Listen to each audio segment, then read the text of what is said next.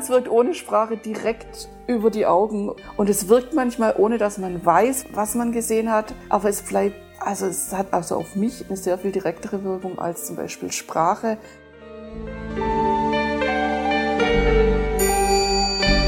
Ich war selber schon Trauzeuge auf ein paar Hochzeiten, weil ich die hier im Tanzkurs verkuppelt habe.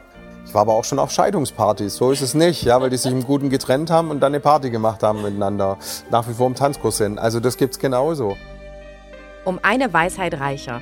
Um eine Hoffnung ärmer. Um eine Dummheit klüger. 100 Jahre triadisches Ballett.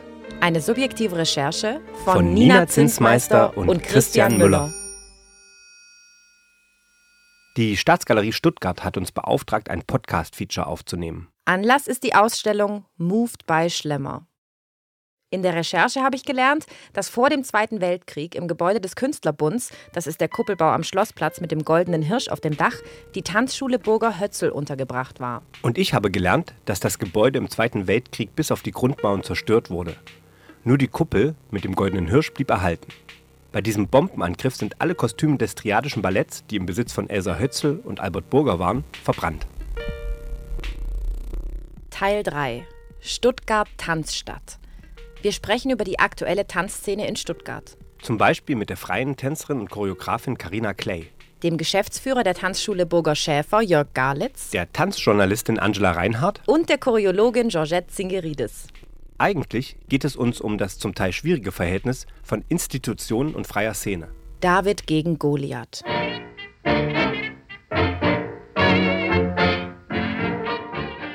Die 20er Jahre in Stuttgart. Die Hälfte der EinwohnerInnen ist noch keine 30, ein Drittel keine 20 Jahre alt. Der Hunger nach Vergnügen ist wahnsinnig groß. Es wird getanzt. Neue Cafés und Bars öffnen, etwa das Café Künstlerbund im Kunstgebäude oder das Café des Hotels Marquardt, in dem sich selbstbewusste Homoeroten treffen. Stuttgart galt nach Berlin als Zentrum der neuen Zeit. Wenn heute von den goldenen Zwanzigern gesprochen wird, werden Arbeitslosigkeit und Armut, Hyperinflation und rechtsextremistische Aktivitäten verdrängt. So verdrängt, wie es die Menschen damals wahrscheinlich auch taten. Stuttgart war experimentierfreudig. Die Massen wollten nach dem Ende des Ersten Weltkriegs leben. Sie wollten unterhalten werden. Auf der Suche nach Zerstreuung wurden die Nächte mit neuen Tänzen wie Foxtrot, Shimmy oder Charleston zum Tag gemacht.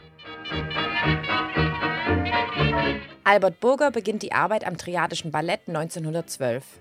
Selbst während des Ersten Weltkriegs, an dem Oskar Schlemmer als Kriegsfreiwilliger teilnimmt, arbeiten sie weiter daran. Anlässlich einer Wohltätigkeitsaufführung des Regiments, dem ich angehörte, erging die Aufforderung an Burger, Teile meines Balletts zu tanzen. Ich erhielt einen Urlaub zum Zwecke der Einstudierung, und was herauskam, war, glaube ich, nicht schlecht. In der Vorkriegszeit einigen sich Burger Hötzel und Schlemmer auf eine Art Handlungsballett mit emotionalem Ausdruck. Einem Liebespaar tritt immer wieder ein Dämon entgegen. Nach dem Krieg will Schlemmer ein abstraktes Kostümballett ohne psychologische Handlung auf die Bühne bringen. Keine Befreiung durch Liebe und Rhythmus, sondern Erlösung durch Positionen und Bewegungen im Raum.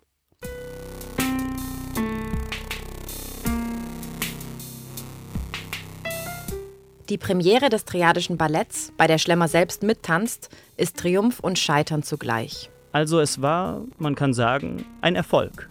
In Stuttgart wenigstens. Vor einem allerdings nachsichtigen Publikum, das lange Pausen erdulden musste und das Kostümteile auf der Bühne herumflogen, verloren wurden. Zum Teil kamen Kostüme bei der Aufführung auf die Bühne, die ich als Mitwirkender und Überbeschäftigter bis heute nicht einmal sah. Es zeigte sich, dass die Burgers doch über ein theatertechnisches verfügen, dass sie eben gewohnt sind, auf diesen Brettern und in diesem Licht sich zu bewegen. Sie riss alle Kraft zusammen und war, scheint's, sehr gut. Er relativ auch. Württembergische Zeitung vom 2. Oktober 1922. Diese Holzpuppen, Hampel- und Zappelmänner, tanzenden Sofatroddeln, Goldkugeln und Farbenscheiben wirken unmittelbar auf die Lachmuskeln. 1978, also viele Jahre später, äußerte sich der Tanzkritiker Helmut Günther noch weniger diplomatisch. In der Stuttgarter Zeitung schrieb er, die damalige Stuttgarter Kunstkritik hielt den Maler Schlemmer für einen Spinner. Also taugte auch das Ballett nicht viel.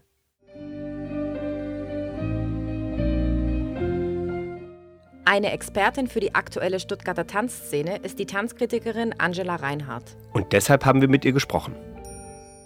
Ich heiße Angela Reinhardt, ich schreibe über Tanz schon seit vielen Jahren in Stuttgart für diverse Magazine, ähm, Tageszeitungen, Programmhefte. Wer sich mit Tanz in Stuttgart befasst, kommt am Triadischen Ballett natürlich nicht vorbei. Für Angela Reinhardt stehen die raumplastischen Kostüme klar im Fokus des Kunstwerks. Für sie sind die tänzerischen Elemente nicht so entscheidend. Angela Reinhardt zweifelt sogar an der Expertise Schlemmers als Tänzer und Tanzregisseur. Man kennt die Figurinen, aber das war immer so selbst wenn man die Figurinen gesehen hat, hat man sich überlegt, wie konnten die da drin tanzen. Die sind riesenhaft, die Dinger. Und man hat es ja dann auch bei der Aufführung gesehen, dass sich da drin kaum tanzen lässt. Burger Hötzel kamen vom Ausdruckstanz her. Ähm, Ausdruckstanz heißt nicht auf Spitze, sondern frei sich bewegen. Und ich weiß nicht, ob Oskar Schlemmer eine Ahnung hatte, wie man tanzt. War er Tänzer? War er nicht. War einfach ein Experiment, von dem die Kostüme siegreich geblieben sind, aber der Tanz dann eben nicht funktioniert hat. Angela Reinhardt, ehrliche Antwort. War das Triadische Ballett wichtig für die Entwicklung des Tanzes in Deutschland? Überhaupt nicht wichtig, würde ich sagen. Es war sicher wichtig für Bühnenbildner und für Kostümbildner. Ich würde sagen, die Stuttgarter Tanzszene kann man grob unterteilen in Tanzinstitutionen und freie Szene. Und dann gibt es ja noch den großen Bereich Gesellschaftstanz, also Tanzschulen wie Burger Schäfer, Tanzvereine wie TSC Astoria oder Tanzszenen wie Tango, Salsa oder Forro. Außerdem gibt es natürlich noch Clubs. Die freie Szene ist zu großen Teilen im Stuttgarter Produktionszentrum Tanz und Performance, kurz PZ, zusammengeschlossen. Interessante Gruppen sind Backsteinhausproduktion. Und dann gibt es noch Tanzfestivals wie zum Beispiel das internationale Tanzsolo, Colors und jetzt im September Körper der Gegenwart, das Festival der Staatsgalerie. Die größte Institution in Sachen Tanz in Stuttgart ist sicherlich das Stuttgarter Ballett mit eigener Ausbildungsstätte, der John Cranko Schule. Daneben gibt es eigentlich nur noch Gautier Dance im Theaterhaus. Das wäre so unser Überblick über die Stuttgarter Tanzlandschaft. Ein sehr subjektiver Überblick. Sorry an alle wichtigen Tanzmenschen, Gruppen und Institutionen, die wir vergessen haben.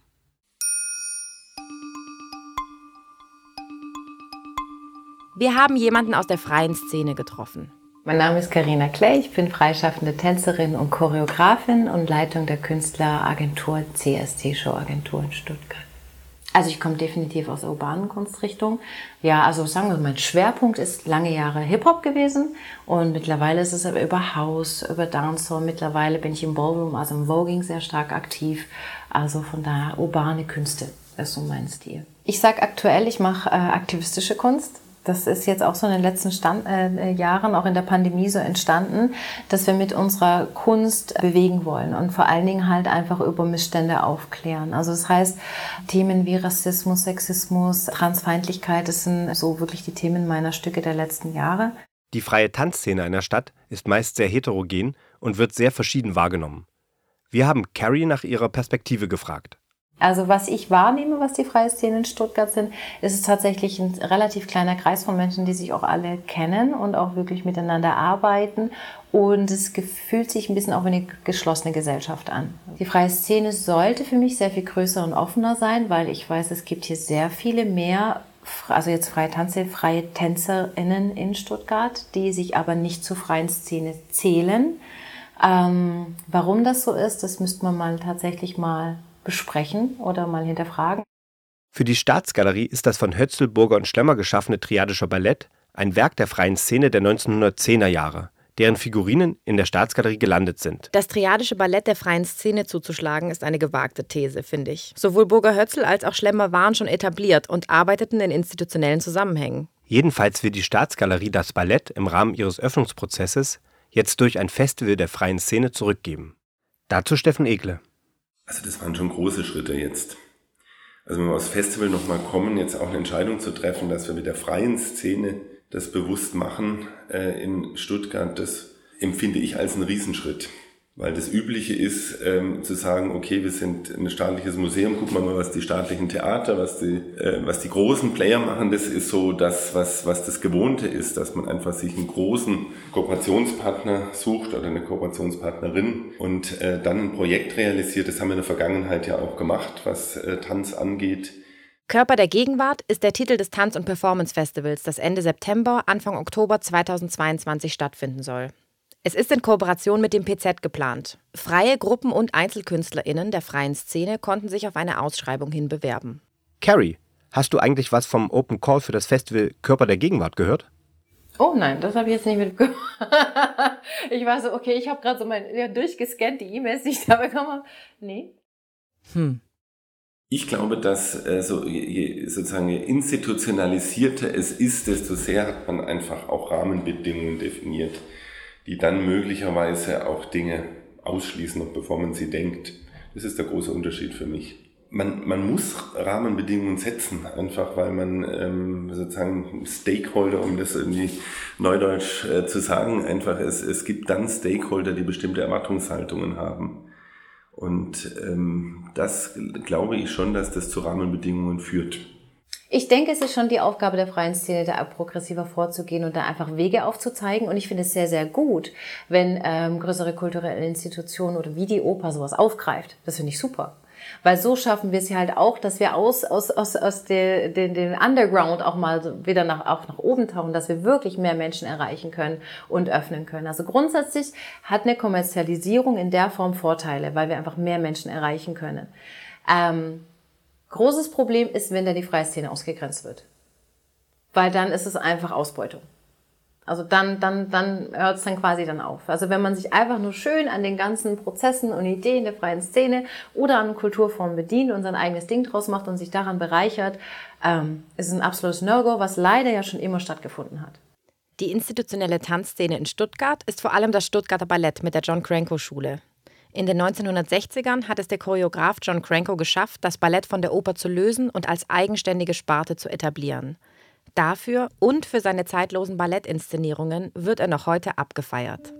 Wichtig ist, dass John Krenko, der wirklich sehr viel bewirkt hat für die Stadt. Und man muss vielleicht auch sagen, das Staatstheater lebt zu einem Großteil rein finanziell auch von John Krenkos Balletten. Also die sind immer ausverkauft, die generieren sehr viele Einnahmen. Einen großen Anteil daran, dass die Ballette von John Cranko heute immer noch weltweit gespielt werden, hat Georgette Zingerides. Sie war Tänzerin am Staatsballett und John Crankos Assistentin. 1966 studierte sie in London die Banish-Notation und konnte so die Choreografien auf Papier festhalten. Ihren Beruf nennt man Choreologin. Sie ist eine von extrem wenigen Menschen, die diesen Beruf ausüben. Georgette Zingerides wurde im Jahr 1928 geboren. Für unser Podcast-Feature ist sie als Zeitzeugin besonders spannend, denn sie hat sowohl Oskar Schlemmer als auch Elsa Hötzl und Albert Burger in den 1930er Jahren getroffen. Über Oskar Schlemmer sagt sie. Nein, das war in der Wohnung. Ganz privat eigentlich. Ach, es ist eine fantastische äh, Atmosphäre, was der Mann da ausgestrahlt hat. Also, man ist sich ganz klein vorgekommen eigentlich. Ich habe ihn immer bewundert nur. Aber ich meine, da war ich äh, 17, 18 vielleicht. Ja, eine große Persönlichkeit. Vieles ihm zu verdanken, ne? Seit ihrer frühesten Kindheit tanzt sie. 1934 war sie in der Tanzschule von Albert Burger und Elsa Hötzel. Ich weiß nur noch, er war ein sehr, sehr guter Lehrer. Sie hatte dann auch Unterricht gegeben, aber da wusste ich dann, dass vielleicht die Nationaltänze oder Folklore oder. Aber wie gesagt, damals, wir waren so happy, dass wir diese Stepp lernen durften. Wir waren sehr, sehr, sehr höflich und haben sehr gut ausgesehen, weiß ich noch. Ja, schlank und hochgewachsen, groß. Der Name Burger ist in der aktuellen Stuttgarter Tanzszene immer noch ein Begriff. Wirklich? Ja. Gegenüber vom Hauptbahnhof befindet sich die Tanzschule Burger Schäfer, die tatsächlich etwas mit dem Choreografen und Tänzer des Triadischen Balletts zu tun hat. Wir haben mit Jörg Galitz gesprochen, der seit 2013 Inhaber ist. Hi. Hi, bitteschön. Ähm, wir kommen vom Citizen Gang Kollektiv. Wir haben einen Termin mit Herrn Galitz. Jawohl. Hat er schon an? Ja. Sehr gut. Gegründet hat die Tanzschule Albert Burger im Jahr 1903. Er war damals Hoftanzlehrermeister am Württembergischen Königshof, hat zum Beispiel auch den ersten Tango vor dem württembergischen König damals getanzt. Er hatte damals noch eine Elevin, das war die Elsa Hötzel. Mit ihr zusammen hat er die Tanzschule betrieben. Die erste Destination der Tanzschule war übrigens in dem goldenen Kuppelbau direkt am Schlossplatz im Kunstgebäude. Ja, und er hat die Tanzschule viele, viele Jahre betrieben. Dann kam eben auch irgendwann die Charlotte Linse dazu, spätere Charlotte Schäfer durch die Heirat mit ihrem Mann Helmut Schäfer, die dann auch die Tanzschule übernommen hat. Und die Charlotte Schäfer hat die Tanzschule dann 1978 an meinen Vorgänger, an den Herrn Schückens, übergeben. Und ich habe sie dann 2013 erworben. Hat Albert Burger darüber gesprochen, dass er Teil des Triadischen Balletts war? Also ich weiß von Frau Schäfer, dass er nicht gerne über das Thema gesprochen hat. Also ähm, ich habe hier noch eine Originalrede von ihm äh, auf der Schreibmaschine abgetippt ähm, und er erwähnt das Triadische Ballett in diesen drei DIN A4 Seiten kein einziges Mal. Es findet in dieser Rede, in der er erzählt über die Geschichte, wie er das empfunden hat, wie er es erlebt hat, er erzählt sehr viel, also auch gerade in dieser Nachkriegszeit, aber er erzählt nichts über das Triadische Ballett. Ist komplett abgestorben. Wie wird Gesellschaftstanz und wie werden damit Tanzschulen wahrgenommen? Ich habe in der Vergangenheit einfach nur festgestellt, dass es häufig so ist, dass man als Tanzschule am Anfang erstmal einen Stempel bekommt und auch ein Stück weit einfach in eine Ecke gestellt wird, so wie Tanzkurs, Tanzschule mal war.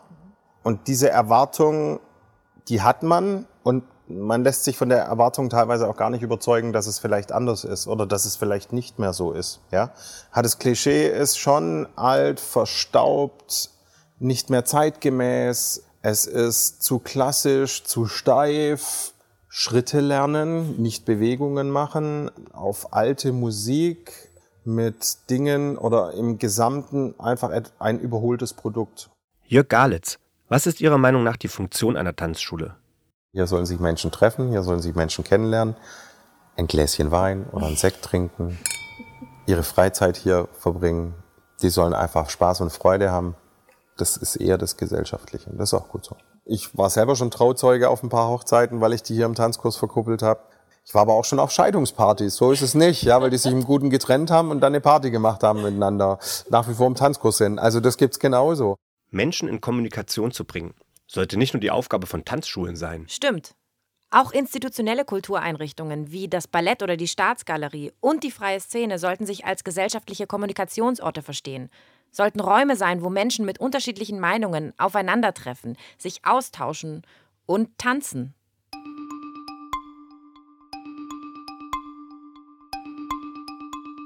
Im ersten Teil dieses Podcasts haben wir über den Esslinger Verein Kultur am Rande gesprochen der mit wohnungslosen Menschen arbeitet. Sie hatten noch nie Kontakt zur Staatsgalerie aufgenommen, obwohl sie seit 25 Jahren am Triadischen Ballett arbeiten. Wir haben Steffen Egle nochmal gefragt, warum das seiner Meinung nach so ist. Wir neigen ja dazu, dass wir aus der Innensicht vergessen, dass es diese Hürden gibt und wir die zum Teil überhaupt nicht sehen. Wir sehen sie gar nicht.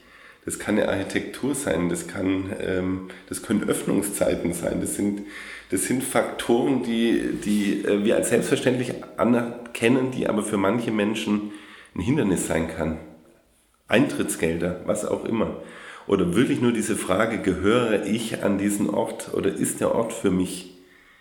Und das ist eine der großen Aufgaben, diese Selbstverständlichkeit auszustrahlen, zu vermitteln, dass hier jeder seinen Ort hat und willkommen ist. Alle sollen in der Staatsgalerie ihren Ort haben und willkommen sein.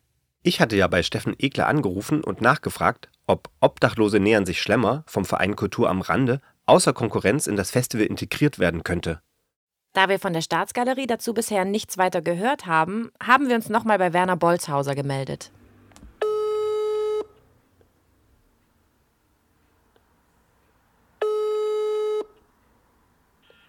Bolzhauser? Hallo Werner, hier ist Christian. Und hier ist Nina. Hallo Christian. Ja, hallo. ja. Wir, ja. hat, wir hatten eine Frage, Werner. Wir haben uns, Ja. wir haben uns gefragt, ob sich die Staatsgalerie nochmal bei euch gemeldet hat wegen dem Thea also wegen diesem Performance Festival Nee. Körper der Gegenwart. Nee. Haben sie nicht? Nee, haben sie nicht, nee. Das heißt, Sie haben nicht versucht, Kontakt zu dir aufzunehmen? Nee, nee. Ist ja ein bisschen schade, oder? Du ja, finde ich auch, aber nee, da ist nichts passiert. Zu Beginn des ersten Teils unseres Podcast-Features haben wir erzählt, dass Oskar Schlemmer den Stuttgarter Gaskessel in Tarnfarben angestrichen hat. Was für uns ein Fun Fact ist, war für Schlemmer harte Realität. Nach der Machtergreifung der Nationalsozialisten 1933 wurde seine geplante Retrospektive im Württembergischen Kunstverein abgesagt. Er hoffte kurze Zeit doch noch unter dem neuen Regime Fuß zu fassen, denn seine eigene Kunst verstand er als heroisch, stählern romantisch, unsentimental, hart, scharf, klar, typenschaffend. Und somit der nationalsozialistischen Ideologie nicht widersprechend. Dennoch wurde er bereits im August 1933 endgültig aus dem Staatsdienst als Dozent an der Kunsthochschule entlassen. Nach und nach wurde Schlemmer aus der öffentlichen Kunstszene ausgeschaltet und musste als Fassadenmaler arbeiten. Zu Beginn des dritten Teils unseres Podcast-Features haben wir erzählt, dass der Kuppelbau des Württembergischen Kunstvereins im Zweiten Weltkrieg zerstört wurde. Dort war die Tanzschule Burger Hötzel untergebracht und die Hälfte der Kostüme des Triadischen Balletts verbrannte. Der Zweite Weltkrieg war der bisher größte und verlustreichste Konflikt der Menschheitsgeschichte und wurde vom nationalsozialistischen Deutschland ausgelöst. In der Nazidiktatur wurden alle Institutionen gleichgeschaltet. Auch und gerade im Kulturbereich. Wir sind überzeugt davon, dass der Aufbau und die Erhaltung demokratischer Strukturen in Kunstbetrieben sowie der Einbezug unterschiedlicher gesellschaftlicher Perspektiven extrem wichtig ist. Demokratische Strukturen sind nicht selbstverständlich und müssen verteidigt werden. Öffnungsprozesse sind in diesem Sinn auch immer antifaschistisch.